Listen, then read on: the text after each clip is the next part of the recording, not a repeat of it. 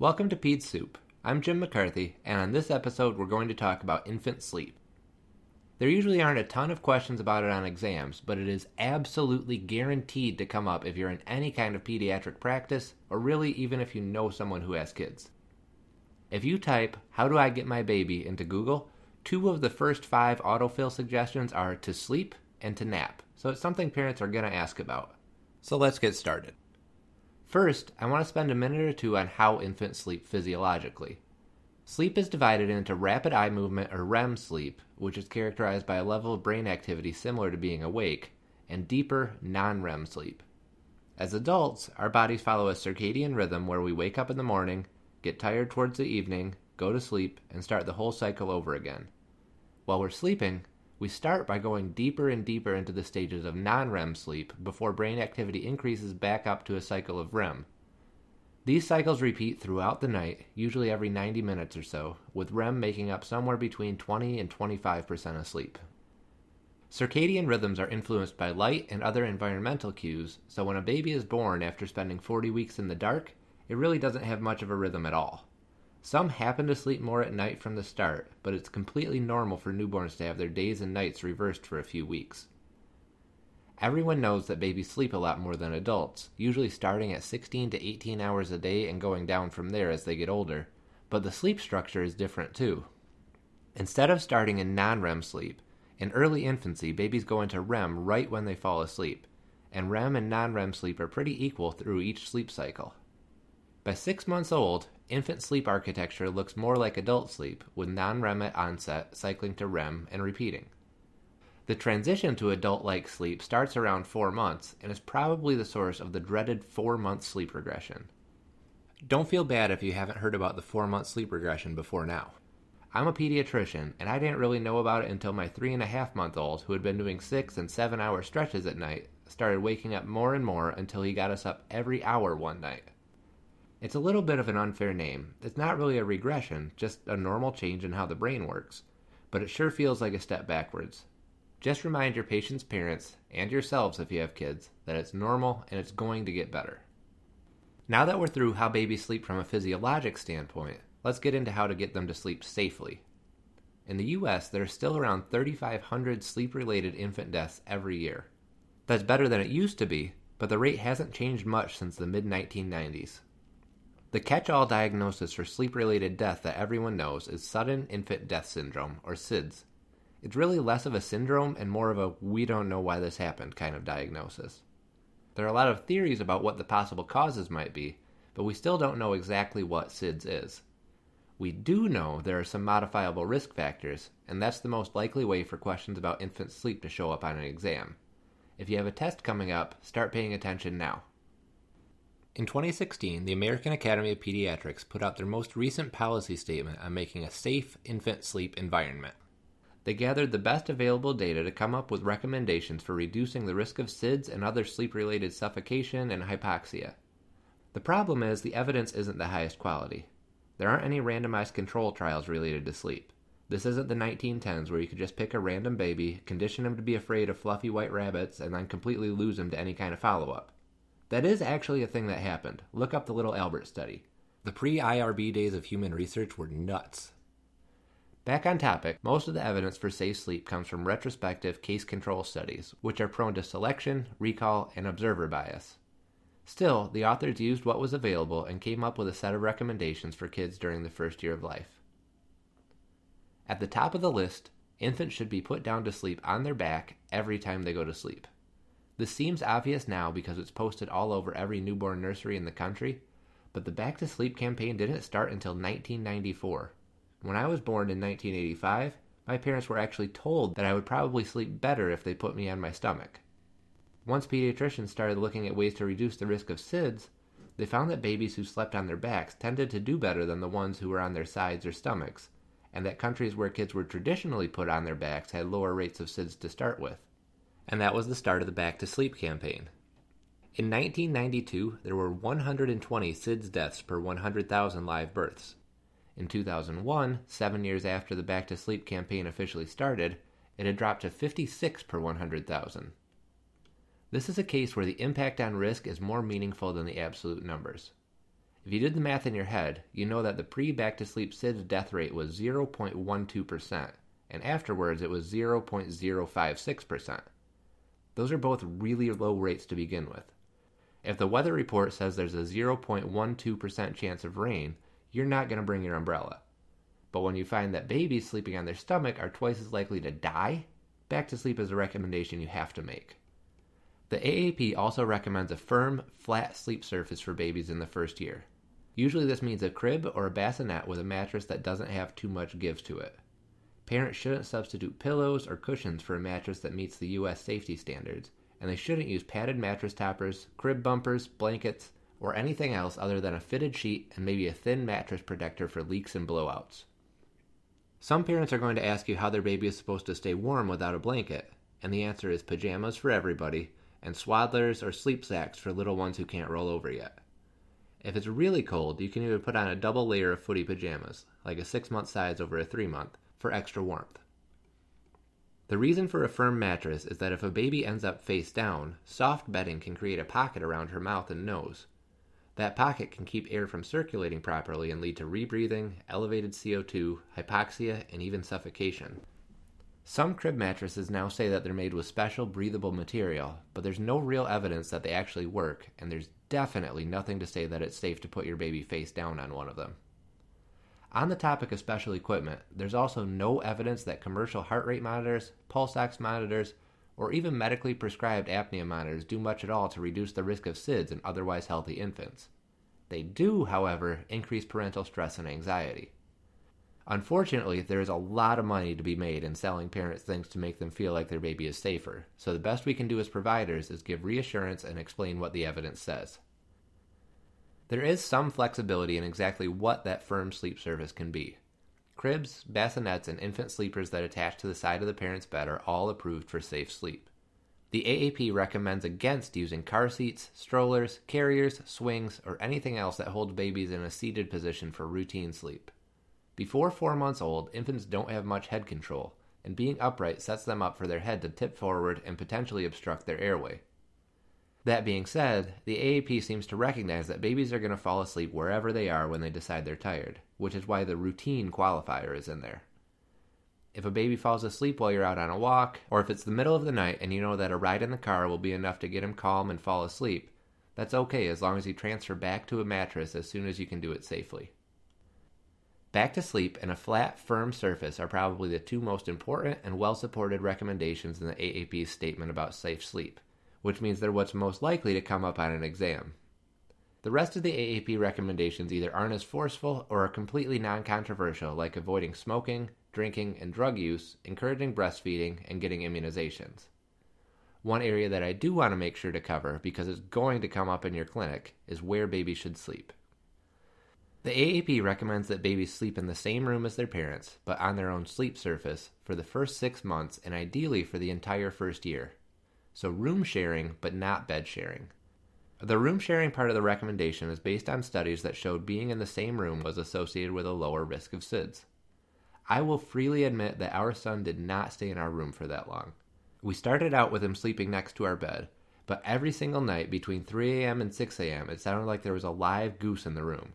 He was fast asleep, but he was incredibly noisy, and between that and the times he was actually waking up, we were starting to lose it so he moved to the nursery at around six weeks. He's alive and well, and he still loves us, and we were much more well rested, at least on the newborn parent scale. Bed sharing gets a little more complicated, and while the AAP still recommends babies be on their own sleep surface, the recommendation isn't as absolute as it's been in the past. It's a complicated and controversial topic. Even with all the safe sleep recommendations, people share beds with their babies. There are all kinds of different reasons cultural norms, feeling the baby is safer next to them, ease of comforting a fussy baby. It's a long list. There's also a long list of potential risks. Soft bedding, pillows, and blankets in the adult bed have the same risks they would in a crib, and it's easier for the baby's head to be covered up. Babies can fall off the bed or into a crack next to the mattress, and that's just the risk from the location itself. Everything becomes more dangerous if anyone in the bed is a smoker or has used alcohol or drugs, if mom smoked during pregnancy, or if there are other kids in the bed. The AAP did the best they could to gather evidence and make a recommendation. Again, the studies are all case control for obvious reasons. There wasn't much out there, but the two studies they cite most prominently in the policy statement looked at bed sharing in the absence of other risk factors. And of course, they had completely different results. Robert Carpenter and his colleagues found that babies who shared a bed with a parent had twice the odds of dying due to SIDS compared to babies who were in the same room but on their own sleep surface. But a group led by Peter Blair found no statistically significant difference between SIDS rates in bed sharing compared to room sharing. The AAP went as far as to commission an independent statistician to review the studies and see if there were any conclusions that could be drawn. In the end, the short answer was not really. The direct quote from Dr. Robert Platt, the statistician, is While on the surface the studies appear to contradict each other, I do not believe that their data support definitive differences between the two studies. There is some evidence of an increased risk in the no other risk factor setting, in particular in the youngest age groups. However, based on concerns about sample size limitations, we are not able to say how large that increased risk is. Clearly, these data do not support a definitive conclusion that bed sharing in the youngest age group is safe, even under less hazardous circumstances. The AAP took that advice to make their recommendation. While the overarching recommendation is for babies to have their own sleep surface because that's safest for everyone, they do take the ambiguity of the evidence into account.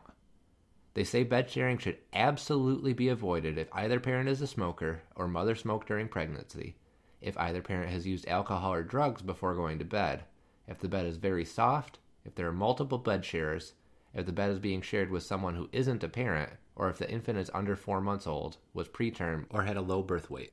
If any of those conditions are met, the AAP says bed sharing is out of the question, and they still really would rather have the baby sleep in his own space regardless. We're going to start getting away from the test centric parts of infant sleep, so if you're only listening to study, just remember babies should be alone, on their backs, and in a crib to sleep. The rest of this episode is going to talk about some of the more practical considerations for sleep, which are important for any pediatrician to know when they're talking to parents, but the answers aren't concrete enough for anyone to put on an exam. I think it's important to have some knowledge about the evidence behind the recommendation so as you're developing your practice, you know what you want to emphasize to your patient's parents, because the reality is they're doing whatever works.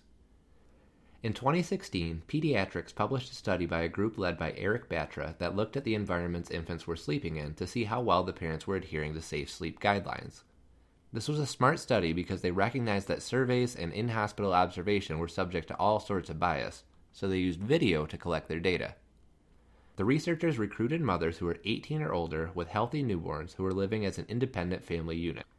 The study population skewed towards white, well educated two parent families who were doing fairly well for themselves. The mothers were 84% white and 68% were college graduates, and the fathers had similar stats. Median age for the moms was 29, and for the dads it was 32. 82% of the mothers were married and living with their partner, and the median family income was $60,000 per year. Like I said, these patients were on the higher end of the socioeconomic ladder. They ended up with 162 infants enrolled in the study and monitored them at 1, 3, and 6 months. For the observation, a team would come to set up video equipment and microphones in the areas where the infant usually slept, more than one place if needed. This wasn't hidden either. The methods section specifically says that for all families, one camera and microphone setup were suspended on a boom stand above the infant's primary sleep location, with additional cameras and infrared illuminators monitor secondary locations and provide different views. Parents would start the recording one hour before the bedtime routine started and stop it when everybody was up for the day. The results were impressive, and not in the best way. At one month old, 12% of babies were placed on their stomach or side to start the night. 91% had stuffed animals, bumper pads, pillows, or some other unapproved item on the sleep surface, and 28% shared a sleep surface at some point during the night. 28% slept in at least two locations, and the secondary location was generally worse than the first. 91% of the time, the second sleep location did not fit the definition of a safe sleep surface, and 67% of the time they were sharing that second location with a parent. The data stayed pretty consistent throughout the study. Prone or side lying to start the night increased to 18% at 3 months and jumped all the way to 32% at 6 months. Unapproved items on the sleep surface stayed pretty consistent at around 90%, and kids moved to a second sleep location at some point almost always ended up in an unapproved location. 89% of the time at 3 months, and 83% of the time at 6 months. The one area that did improve was bed sharing, dropping to 22% at 3 months and 16% at 6 months. The most impressive thing about this study to me isn't that the parents didn't follow the guidelines, it's that they didn't follow the guidelines even though they knew they were being watched.